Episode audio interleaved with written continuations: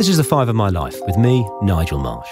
The series where I talk to notable people about five of their defining things. The way it works is my guests always choose a favourite film, book, song, place, and possession. They tell me their choices in advance so I can research them, but they don't tell me why they've chosen them. That's the subject of our conversation. The reason I devised this series is I wanted to create a slightly different way to gain an insight into the real lives and thoughts of prominent people.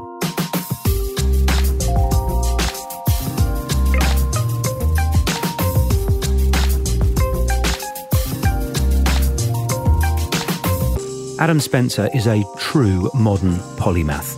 Best known for presenting a breakfast radio show for eight years, he is also a maths genius, an all round entertainer, and a bit of a nerd. So, Adam, before we get into the five, Yes. I need to ask you to tell me a little bit about your relationship with Dr. Karl. I first saw Dr. Karl on stage at a university O week at the University of Sydney in the mid 1990s. And he was doing his sort of science stuff. And he was great. And he was starting to do more public talking about science. And I saw him one other time do a lecture in front of a group of students. And I very modestly suggested to him afterwards that uh, his content was fantastic, that uh, there were possibly a couple of pointers he could take in how to actually fashion a story. And uh, so we, uh, in Karl's words, he offered me $50 to help him out once. And that uh, linked us together for life. Last money I ever got out of the guy. And we did a couple of, so he would, we, he, we would talk at the University of Sydney. We'd give these lunchtime lectures, sort of three or four of them a year, called uh, under the branding of Sleek Geeks. And basically, Karl would bring 95% of the scientific knowledge that ended up in the show to the table. I'd have a little bit in the mathematics, but the general science was all him. But I was the one who'd then go, okay, tell me the story. Yeah, okay, great, stop. No, no, no. That's the funny. You put that at the end. That's what you're leading up to. That's even funnier if earlier you say this. That's boring. We don't, you don't, they get, they get rid of that. I think that's the way you tell that story. So when we were at our best, it was taking his phenomenal knowledge, but channeling it into uh, telling those stories the most amusing and informative ways. And we took that on a national tour quite a few times, uh, just playing university halls and things like that. Did a couple of TV series, um, all sorts of fun and goodness. He's he's one of Australia's rare, like a truly worldwide. Uh, you know, science communication's a big thing. He's as good as any science communicator in the world, and and it- just brilliant. Such a wonderful story. So, the reason I asked you that as the first um, question is I ask all my guests at the end the trick six question that has become less trick because everyone now Yes. knows is who they would like to hear on mm. Five My Life next. Mm. And it was you. So Karl suggested me. Karl suggested God, you. So you. So you better be good. Yeah, we're still looking after each other like that, helping a brother out. No, he's great, and Karl's great skill. I mean, I know, I know a lot of people who know one tenth of what Karl does tops, who won't admit there's a thing in the world they don't know. Karl's willingness just to go, great question, don't know, we should have to find that out. We should probably ask an entomologist or whatever, rather than just bullshitting on with an answer when he doesn't have the facts. His his modesty around that is uh, incredible. But his hour on radio, I was listening to it the other day. His Triple J hour Thursdays eleven till twelve. That's the oh, that's probably the best hour on Australian radio, and has been for thirty years. It's fantastic. So when we get to the sixth question, you Yeah. can't choose him because Okay. I've, I've already done him. No trouble at all. So we're going to start with your film. Uh, I'm so pleased you chose this one, mate. So you chose the 1967 classic Guess Who's Coming to Dinner. What a film! I watched that again because Oh. you you chose it, and the, just the presence on screen: Sidney Poitier, uh, Katharine Hepburn, Spencer Tracy. The cast, the cast is incredible. For people who don't know it, it's a it's a, a daughter and her boyfriend come back to dinner. Uh, first time they meet the uh, the boyfriend and find out Sidney Poitier is a little bit on the black side for the dad's liking, and it just goes through all of that and the the you know the the challenges of the time. He'd already won. Poitier had already run the Academy Award for Best Picture. I'm pretty sure Spencer Tracy has Oscars from years ago. The thing I love most about that movie uh, is that that so Spencer Tracy and Katharine Hepburn have had this incredible love affair for decades, and uh, and when the film is being made, he's actually dying. He only lives like three weeks. He dies three weeks after they finish filming or something like that. 14 days after. Yeah, right. And so she, the, the studio didn't want to have him in it because he was probably going to die halfway through and they would just blow their money. So she underwrote with her own money the sort of insurance guarantee to have him in the film. And it's their last great thing together. And there's that bit at the end where the old dad finally comes around to realizing, you know, I was I got it wrong. It's just about you two. And he, he says this line. He says it, and all that matters is love. And if if you love, and everything else doesn't amount to a hill of beans. And the camera cuts to Katharine Hepburn, and she's bawling her eyes out because this is the man she's loved all her life. Who is she would she she'd bring him to work. The stories I've read, she'd bring him to that, and she would decide when the filming had to end, and they would shoot around his physical capacity to do it. And she knows he's got days to live when he's just pouring out this thing that all that matters is love, and she's crying, and it's just the most. And, and it's so, it's so it's a bit like Twelve Angry Men that that film that the set pieces, his speech at the mm. end, yeah. it, it I mean that's 1960s America, amazingly hmm. evocative, and, and the story. I mean, I, I loved reading about their love affair, and he never got divorced, but the wife knew, and blah hmm. blah. It is she never watched that film. Hmm. She she couldn't, and you can imagine when you go, well, Yeah. the, man that you've loved for thirty years Yeah. is dead, Yeah. and and, and I'm, I'm not going to watch the film because because why would I? sending you this love letter from beyond the grave that you Yeah. yeah yeah yeah, and if you go back and watch just those scenes knowing what was happening at the time it's just transporting No, no. One of the themes in that film, obviously, is the per- the parental relationship, as in what am I going to do? It's a mixed marriage, etc., etc. Which and the in laws leads me to ask, just because I've been researching you and I couldn't find out much about this, is what, what's the gig with your parents? How did that? Well, tell me about your early childhood and uh, so my uh, dad larry and my mum elizabeth and dad died in 2003 and mum's still kicking around uh, and will will bury us all uh, so they met dad was uh, mum had already been married when she was quite young and in a, in a very, very unfortunate circumstance and a horrible guy who she had the, the courage uh, to leave uh, when it wasn't really the done thing. are we are talking domestic violence? or- Yeah, yeah, Oh. yeah. And then uh, and then met my dad, and the story, uh, which may have, as we say in common parlance, a little bit of mayonnaise on the top, but from what I understand, most of it is true. that they they meet and that it's going great guns, and dad uh, asks mum to marry him, and she says no. And it's eventually it's about the sixth time that he asks uh, before she finally relents, and you know, love of each other's lives and all that sort of stuff. But the story I've heard, and it might be a slight variant, but it's something along the lines of dad's living in some big apartment block over in one of the beach suburbs, you know, Coogee or Bondi or something in Sydney. Not when it was like Millionaires Row now, but and uh, he goes downstairs in the apartment to visit another friend who lives in a different flat in the block, and he knocks on the door, and the door's opened by Hubba Hubba, and that turns the woman who's going to end up being my mum, and he's sort of flummoxed and chats a bit, and then says to his other friend, you know, he asks her, "Who was that woman?" She, oh, you know, I don't know," and finds out a bit about her, uh, including that she works at the local library. And my dad, who I love him to death, but I never, I can't recall ever seeing my dad just curl up and read a book. He just wasn't a reader. Don't book tell me he went to the library every day. Dad would go around to the library and borrow a few books, uh, and knowing when she would be working there, and then bring them back a few days later, having clearly only read the little blurb on the back.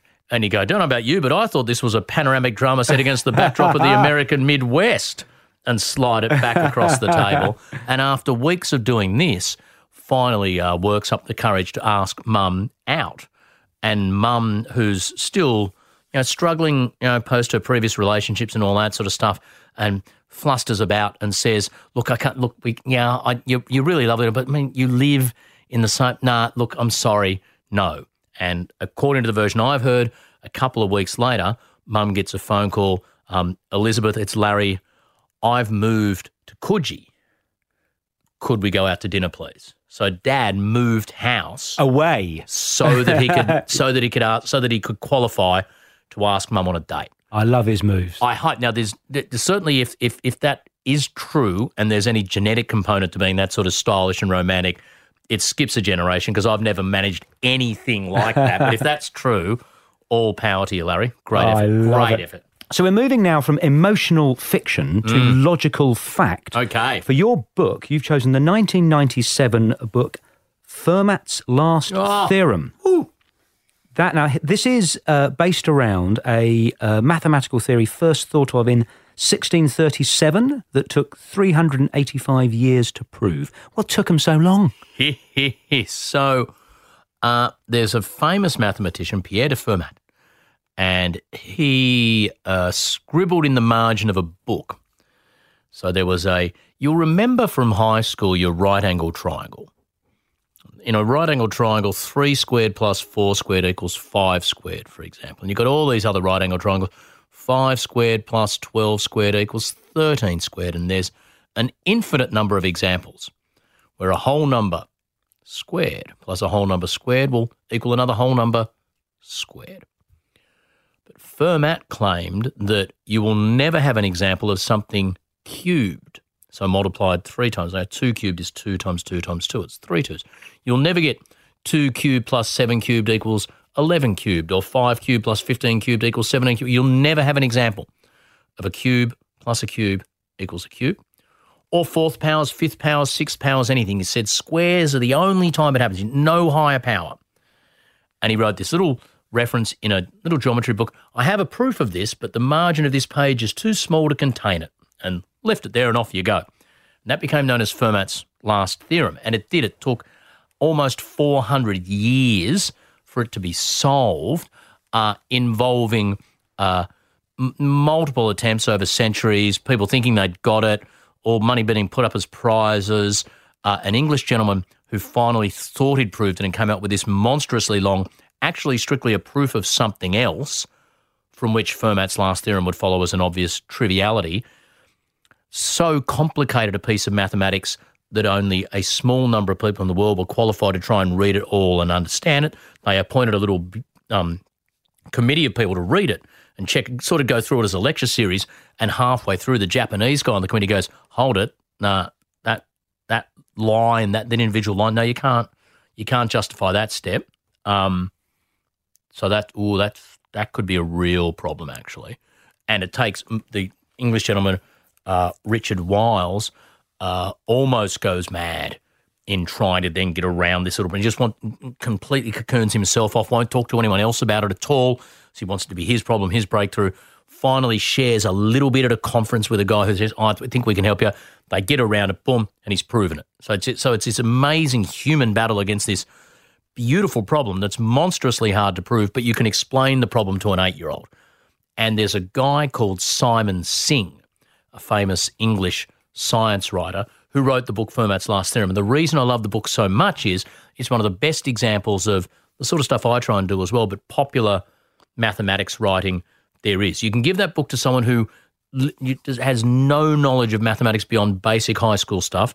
They can follow the human part of the story. And even the mathematics that he explains, you can follow reasonably well. It's just a beautifully worked, you know, it's 300 pages long, all about the wrestling with this one problem over history. So it's it's it's it's the single best piece of popular mathematics I think that's ever been written. So you are being um, very humble because Numberland, you are you make the complex simple, mate. And I don't know how you do that. That's a gift. Very very sweet of you. It's it's it's.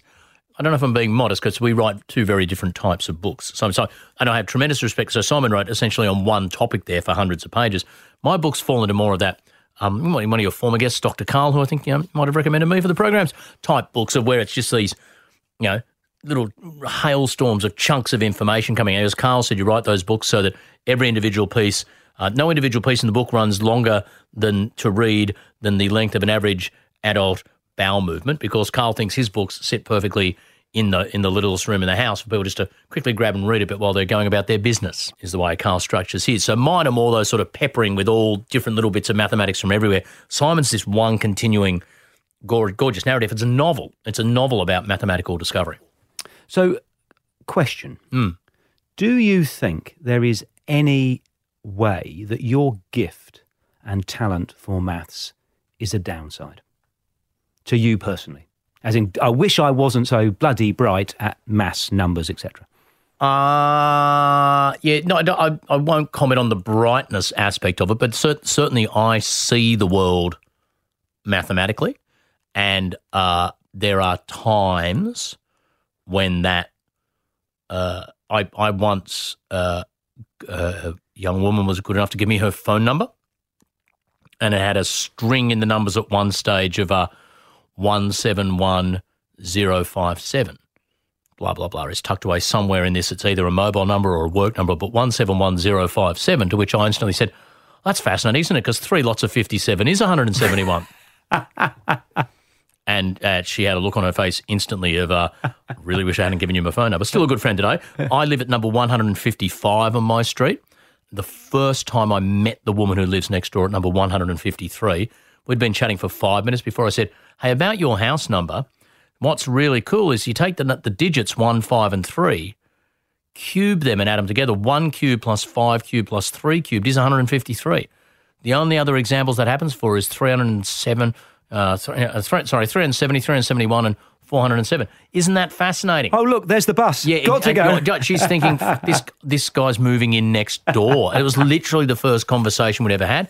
The the main way it probably clogs me up is as a, mathematician, I'm I'm always looking for the most what I perceive to be the most rational and efficient ways to get things done. The example I give is when like when when I when you're on an aircraft and you're sitting there, say in 14C, and you watch the row in front of you, and there's a guy sitting in 13C, and then after a few minutes, someone comes and goes, "Oh, I'm in 13B." Oh, okay, we'll both get up, get out. Boom, you sit in 13B, 13C gets out, sits back in 13C. A few minutes later, woman comes along in 13A. Oh, I'm in 13A. Oh, there you go. Up gets 13C, out gets 13B. She goes into 13A, 13B comes back. Everyone's just standing there on. Makes no sense. The only logical way to board aircraft is to say, okay, if you've got a window seat, everyone, hop on. Everyone else, chill out for a second. We're not going anywhere without you. Don't panic. Okay, now if you're in the middle seats, on you go. Now, aisle seats. Bang. Being shown to load planes five to 15 minutes faster. We don't do it. No. So I, I find this totally, totally fascinating. I, I, I give speeches, and one of the points Mm-hmm. I make in my speech to it's to corporate audiences is the world isn't purely logical. Mm-hmm. Business isn't purely logical. Relationships aren't purely logical. Mm-hmm. The world is an emotional, irrational place. Hopefully not 100%. Yep. But it's probably 50 50. Yep. And it's, it's interesting to hear. It's like, I wish I could unsee or not know things that Yep. you know. Yeah. As I'm pleased that I can operate on a slightly stupider level It because look- it probably makes my life slightly easier. I, I accept that the world is a mixture of the both, but it would be better if we just got as much rational in there as possible. It's, it's my whole passion for mathematics and writing about mathematics. You know, of all the, the essence of being human, what separates us from dogs and trees and things like that is to look at the world around and go, wow, fuck, wow what's going on here? Yeah. right? And of all the different tools we have at our disposal, you know, art and, and emotion and storytelling, you know, numbers are clearly the most powerful tool we have to look at the world, to try and explain it, to understand it, to predict it. I was looking at something just last night. We have in um, it's something in quantum physics. We've measured something in quantum physics. It's to do with electrons. That that we when when we do the maths on it, and and and say this is what the value should be, and then when we use our devices and measure it, these things agree to one part in a trillion, right? Now it's one in a trillion error. So the distance around the Earth is 40,000 kilometres. That's 40 million metres. That's 4 billion centimetres. And we need a thousand billion for a trillion, right? So that's one in 250. So one in 250 of a centimetre, one twenty-fifth of a millimetre. So our maths is so accurate in quantum physics in that case. It's like me saying to you, guess how far it is around the Earth, and you're out by one twenty-fifth of a millimetre. Now, I want to say, oh, look, there's the bus. That's but that is that's that's staggering. I know. Right? So the power that that rational thought Yeah. and mathematics gives to us is I, I, just I find that stunning and compelling. And when people say to me, "Oh, but you, you physics, physics, physics can't explain everything, mate." Well, no, it can't. But now is clearly not the time to be getting off the physics bus Oh, I love it. because the physics bus is belting through town at the moment. I'm going to move you on to your, which I think is quite relevant to where we're going to go. I'm going to move you on to your song. You've chosen, I love Kurt Vile. Ah, You've yes. chosen Kurt Vile's 2013 song, Was All Talk. Mm-hmm. How good is Kurt Vile? Kurt Vile's amazing. So tell me about that choice, mate. Okay, so Kurt Vile's Was All Talk would represent three things to me, three different reasons why it's a significant song. Uh, number one, it's the type of. I, I'm, I'm pretty broad taste in music, but I have a particular fondness for your indie, guitar dominated, but not not really hardcore guitar sort of stuff. And the indie guitar in that, and the sort of stuff like your Dandy Warhols and all, is just totally His album with Courtney Barnett. yeah. Oh, Totally my bread and butter. Just love it, right? Just just love that. So, so the song itself is gorgeous.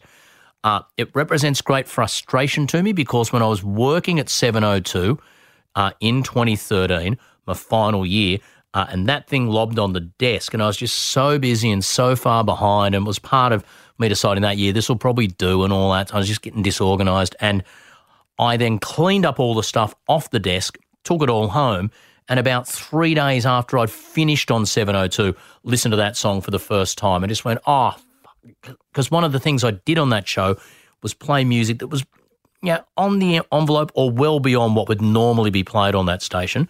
And I loved taking the audience on that adventure. Played a great song once when MC Guru, who was part of Gang Starr, had died, and we played their hit Lovesick. And you couldn't script it, but this woman, Beryl, rang in and said, you know, uh, how are you, Beryl, on line three? I'm good, thank you, Adam. That music you just played that Sick Love, the Love Sick was Beryl. Yes, yes. Was that was that an example of the hip hop? It was indeed, Beryl. Yes. what did you think?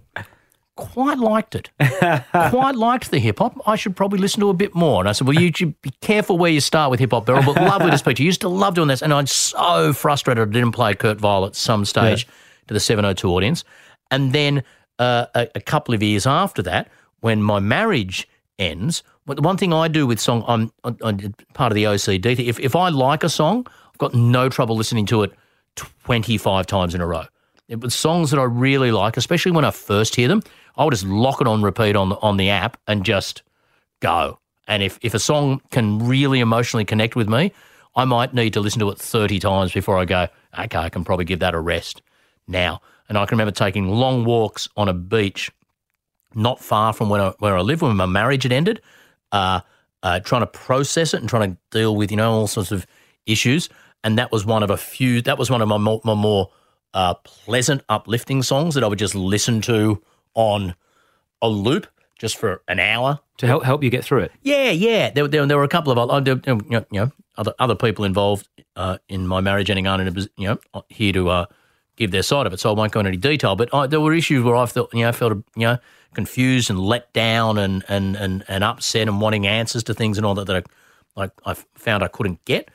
And so there were a couple of slightly you know, angry is not quite the word, but there, there were some songs that spoke to my sense of being wronged, and uh, and that was more just a that was more just a pleasant look. Everything everything's going to eventually be all right. Just you know, you'll just ride these these things will ride themselves out, sort of song because it's beautiful and long. It's about seven minutes forty long. I love songs of that length.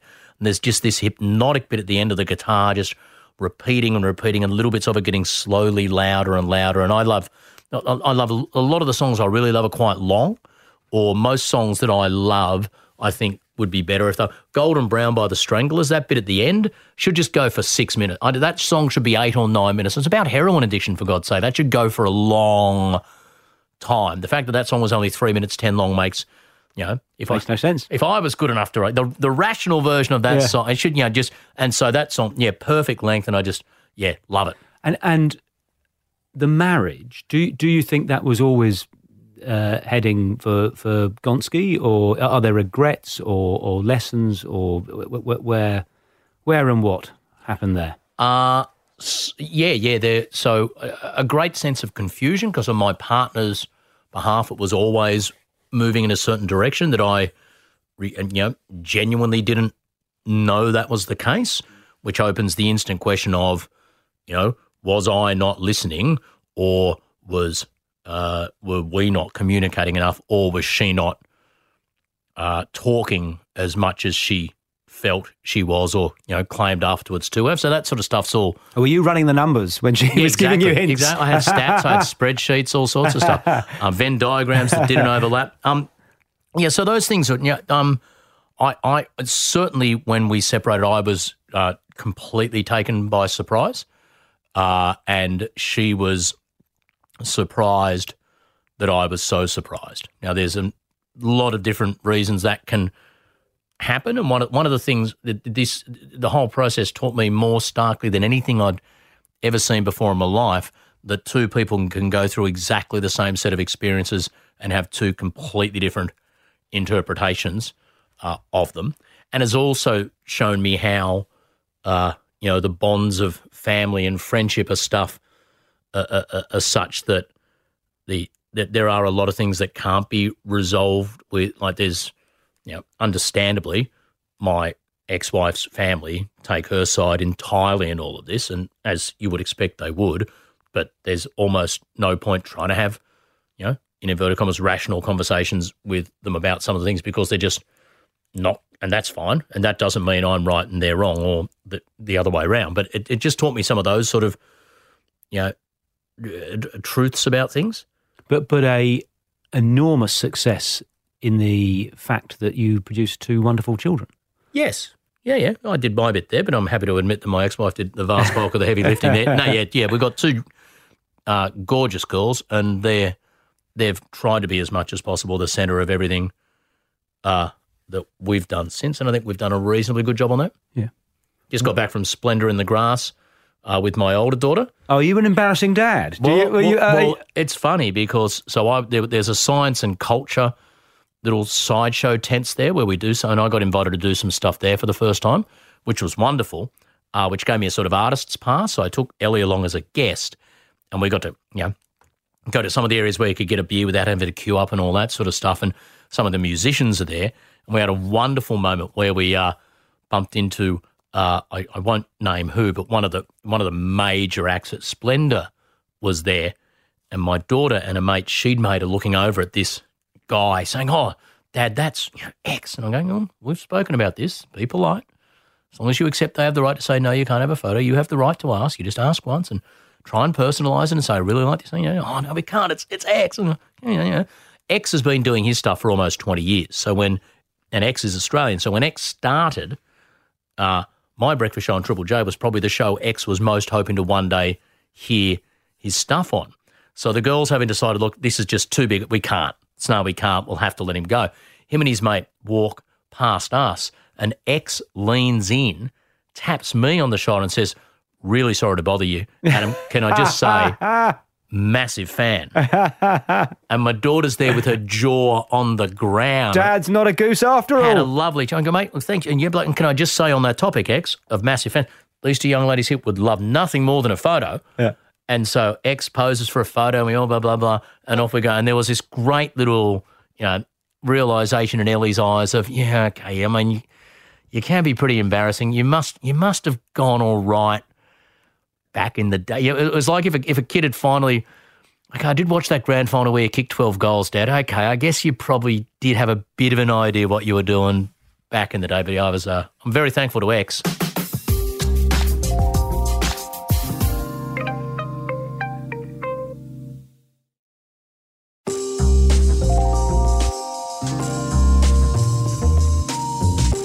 your place, you've chosen the 50 metre arc at the SCG. I'm not even sure what that is. So tell me about that, Adam. Uh, you, you understand our beautiful Indigenous form of football, Australian football, I AFL. do. So the AFL has an arc that goes out 50 metres from each goal, a big curved line, to give players a rough idea of how far they are from goal to shoot and you know, you measure stats of how often the ball's in the defensive 50 and things like that. You, but you're allowed to shoot either side of it. It's, it's just a help. It's not like a penalty line. There's no there's very few rules that attach around that. Strictly these days a number of defenders have to start within the 50 metre arc, but in the flow of the game, no. But pretty much when the ball's in the opposition's 50, that's when it's exciting and it's So game why is on. it your favourite place on Five of My Life? Because Tell me. Because uh, for a couple of reasons, I, lo- I love the Sydney Swans footy team. It's also a great place. AFL is a beautiful game to watch. Uh, it's uh, to watch live. So if you were if you were designing a game that was great on TV, but maybe a little bit one dimensional and boring live, I'm, no, this is only my personal say. I think rugby league is like that. Beautifully bang, bang, bang, bang, but oh yeah, whatever. A bit for mine. AFL, where the ball can go anywhere from 30 centimetres to 60 metres, anywhere in the 360 degree circle at any moment, is really hard to capture all of the fascination of it on TV. You watch back AFL from the 1960s, and it's literally black and white, just of just a ball going through the air and coming down and landing, and everyone's trying their hardest to make. And you just, it's aerial ping pong, as they say. You just can't. So when you're watching live, you realise, hold it, he's kicked it to him because that guy slipped over, so that guy's free. If we can get it from there to there, we're going to score down the other end of the field about 30 seconds from now. It's just this beautiful muscular chess game taking place, and the seats that we normally sit in at the SCG are just on that 50 metre arc. So I love watching it from there. But it's also been the scene of uh, my greatest success and greatest failure. Of uh, we used to do a charity event each year on the SCG. The SCG, the Swans are closely aligned with Red Kite, a beautiful charity that raises money for the families of children and young people with cancer. And uh, we'd have, we'd have a game on the SCG each year uh, to you know celebrate Red Kite. And if it had ever rained during the week, we wouldn't play the game. We'd just have a little shooting for goal competition. So from I've, I've kicked one through from the 50 metre arc that rolled and rolled and rolled and finally got That's through. cheating, mate. It's I go- just had to go through. And that, in that year, I won the kicking competition, draining one from an impossible angle that if you gave me 100 shots, I'd get two, maybe three. But when it mattered, just put it through and went running in the rain, drop to the knees, sign of the cross, teammates on top in front of the crowd. And a few years later, when it was raining and we had the little five people each shoot off, and our team had already won. But the host said to me, Look, do you want to have one kick anyway? So I lined up to have it. And I'd only warned my runners out there. I wasn't even planning to kick because there was only five people each. And in the act of kicking, slipped the leg out from underneath me, land on my ass and back in the mud at the SCG. It's been replayed on uh, Fox Sports, the back page, several times. Like just gorgeously total humiliation on that same hollowed patch of turf. I love it. What Oh, a- yeah. What a brilliant story. Thank you. Now, uh, uh, we're going to move on to your final choice. And I have been looking forward to this because you have chosen a uh, chess set signed by Garry Kasparov. And I need to say, for the person listening that doesn't know who he is, he is one of humanity's special ones. Mm. Oh, yeah. Yeah, yeah. He won the World Championship, youngest ever at age 22. And then, correct me if I'm wrong, from 1986 to his retirement, there were 228 months. And he was number one for 225 of them. Yeah. He must have taken a holiday for three months. Roger Federer like stats and and Kasparov. It's very difficult to compare the game of chess across eras, but there, you you can't argue there's ever been a better chess player. And now, you know, Bobby Fischer back in the '60s, hard to measure. Uh, Magnus Carlsen, the player today, rated numerically a little bit higher, but has been brought up on computers and all that sort of stuff. Kasparov, when he just before he becomes world champion in '85, he played a simultaneous demonstration against 32 Oh, it's incredible. different the, the the world's 32 best chess computers at the time and just beat them all uh, uh, one one of Walking from one to another yeah, to another. bang, yeah. bang, and, and and barely raised a sweat because in 1985 chess computers can only play barely but but he's the guy in 1997 who loses Yes. to deeper blue so in the space of 12 years But that was a timed game. It- to be fair to him, he was under a little bit of pressure, wasn't he? Yeah, and he's he, he panicked a little bit. But you go and and but we've now I've now got an app on my phone that Kasparov could never beat, and no no human being ever will. And the Wow. the, best the best chess computers now are beyond what any human being will ever do. They they now inform and make us better as players, but I need to ask you, what's the theory that is the number of chess games that can be played? yeah, that's so it's sometimes called the Shannon number. That's it. And- and, it, and it's it's infinite Uh, well, ten to the power of 120, give or take. So about 120 digits. because you can move your rook back and forth, back and forth, back. I mean, it's Yeah, and given that the uh, the the number of fundamental particles in the entire observable universe, so number of bits of stuff in everything, is a number that's about 83, 84, 85. so there are more chess games than there are particles in the universe. by a factor of for every particle in the universe, there's a billion, billion, billion billion. So a billion of billions of billions of billions of possible chess games. That makes my brain melt. Yeah, yeah, yeah Get yeah. back to But- Kasparov. So Garry, uh, so because of the work he's done, he's these days a great advocate for uh, both justice. He goes after Trump and Putin very hard all the time. He's fascinating on Twitter, but also because of his experience with losing a deeper blue, he's a world expert now on artificial intelligence, machine learning. But how did you get a sign set? So his theory is that people should interact more with machines than it's, it's not the rise of the robots and all that. He came to Australia to talk to a banking group on exactly that. I was interviewing him and another guy about AI, machine learning, that sort of stuff. And at the end of it, as a special treat, they laid out a series of tables with some chessboards, and Garry played a group of us simultaneously. You played him chess. I played, Garry- mate, I've, Mate, I- I've played. did, yeah, did I- you win? well, look, the, the, the result of the match is not the important part of the story. I, in my life, I've only lost one game of chess to Garry Kasparov. And there's a lot of much better players than me who can't say that. so It- best of three, it's still to be it- decided. It was so much fun. What was great about it was he's just moving along the six. If he beats us, we all got replaced. He won every game quite comfortably. He said at the end of the night there was one person who knew enough about what they were doing. He found the game interesting. and that wasn't Spencer. It wasn't me. But what was great about it, you'd play and he would at various stages, he'd get back to your board and he'd stop.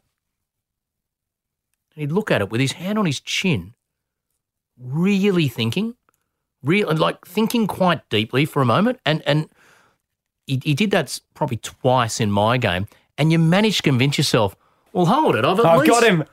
I've at least put him in a position here where he's actually having to dig pretty deep. Nice work, Adam. I asked him afterwards, and he, he uh, I, th- I think what he was doing was he was he was just looking at the board, going, "Now I have seen that exact position. Is this?" I think the last time I saw this exact position on the board was 1994. was that the fourth game in my series against that guy? What- Was that in Leningrad? yeah, yeah, yeah, yeah, yeah. It was just trawling like because the fascinating thing about so so at the end he signed my chess set and I kept it and I gave him a copy of my book and he probably hasn't kept that and uh and when we had we had, we had a beautiful night, lovely guy, but but what what I find fascinating about so so for I'm an, an absolute beginner. If I if I could freeze time, come back a year later and we'd only move forward a second. So if I had no accountability on my, I would I would practice tw- chess twelve hours a day. I'd, I'd love to be. I'd love to. I'm so frustrated for the amount of time I've put into it and how average a chess player I am. But I love it. If two people of the, roughly the same ability playing a game of chess is just gorgeous because it transcends age, race. Coaching a chess team at my daughter's public school, the Copacabana checkmates, crushing. I just love it. But if if two people, if two comparative beginners play chess, and you got an MRI on you while you do it, and they measure your brain scans, beginners, eighty percent of it is calculation. If I do that, you do that. If I do, you know, and only twenty percent is any uh, uh, pattern recognition. Get to grandmaster level, it's flipped exactly the opposite way. It's only 20% calculation, it's 80% pattern recognition because they've looked at so many hundreds of thousands of situations. There's a famous move, like a famous individual move that Kasparov makes in one of his most famous games. And he, he makes this move, and at the time, you know, and then about 10 moves later, it becomes clear why that was such a brilliant move. And in the analysis after the game, he, he said, uh, with that move, I at the time I didn't know why. I just knew the knight had to go there. I couldn't work out why, but I just I, I, I was just compelled to make the move. And the idea that you've seen so many similar situations on other boards that you're just forced, not even knowing why, to just instinctively play that move, and ten moves later it's revealed as transcendently beautiful and brilliant. I love, yeah, yeah, yeah. A, a, a, a good game of chess between two people of the same ability is one of the most noble things two human beings can get about, as far as I'm concerned. I, I just love hearing this. I, I've spent the last two years trying to teach myself chess, and, and I, I adore it. I, I play it on the phone, but I play it face to face. Do you use the set? Or do is it a special thing in a, in a cabinet? yeah, no, I've I, well because he's aut- he's autographed it on the board, Right. and so if you move pieces on it, you're going to scrape away the autograph. Yeah. So I've got the chess set there to show. To, I've got I own a few chess sets, Right. uh, and so uh, no, that one that one So- that so- one comes out occasionally just to show people that it goes away. So you coach chess. Listen, mate, now I've got you. I Yeah. have to ask, Yeah. because I've been desperate to improve. Ah. What would you advise people in my situation who are trying to improve at chess. Are, are you only just a, a real beginner? Well, I, I'm at level five on my stupid iPhone app. I don't know if that's, that, that's a beginner. Okay. You might unfortunately be too far into me to be able to save you. The people who are best to teach at chess are those who know nothing about it, right? If, if you give me a, a, a- kid or an adult who, who, who knows legally the moves the pieces can make and that's all, that's the best point to start. Because most kids who learn chess learn from mum or dad, let's say dad for the consistency in the, in the sentencing, and dad's terrible. And so, terrible dad teaches the kid who, if he practices really hard, she, five years from now, will just be able to beat terrible dad. It's like if you gave me your kid and said, Adam, you're going to become uh, Samantha's tennis coach. Give me two years, I will give you a shithouse tennis player. I can't play tennis. I don't understand how to roll the weight up through my back leg and come, uh, uh, uh. So most people who teach kids, they they just put all the pieces on the board. They say this does that, this does that, this does that. Let's have a game. It's like saying with tennis, if I sat little Samantha down and said, okay, you got forehands, you got backhands, you got serves, you got returns, you got slices, you got chips, you got boom. You ready? Here you go. Boom. You idiot, Samantha. That was a kick serve. Why didn't you hit a backhand slice? It makes no sense. So the way to start is remarkably simple. Just with a king and a pawn versus a king, and I'm with king and pawn trying to get that pawn safely to the other end of the board. And we're just going to keep doing that. That's a limited situation where we can both see every possible move that can be made. And then you go like that. And, and, and, and, and then you build it up. And if, if you were teaching a kid to be the best possible chess player, they would not play a game with all the pieces on the board for the first six months.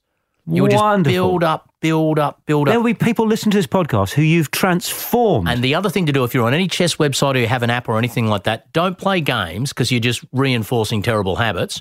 Go to the feature on that where they solve puzzles. They show you a board and go, what is the best move to make here?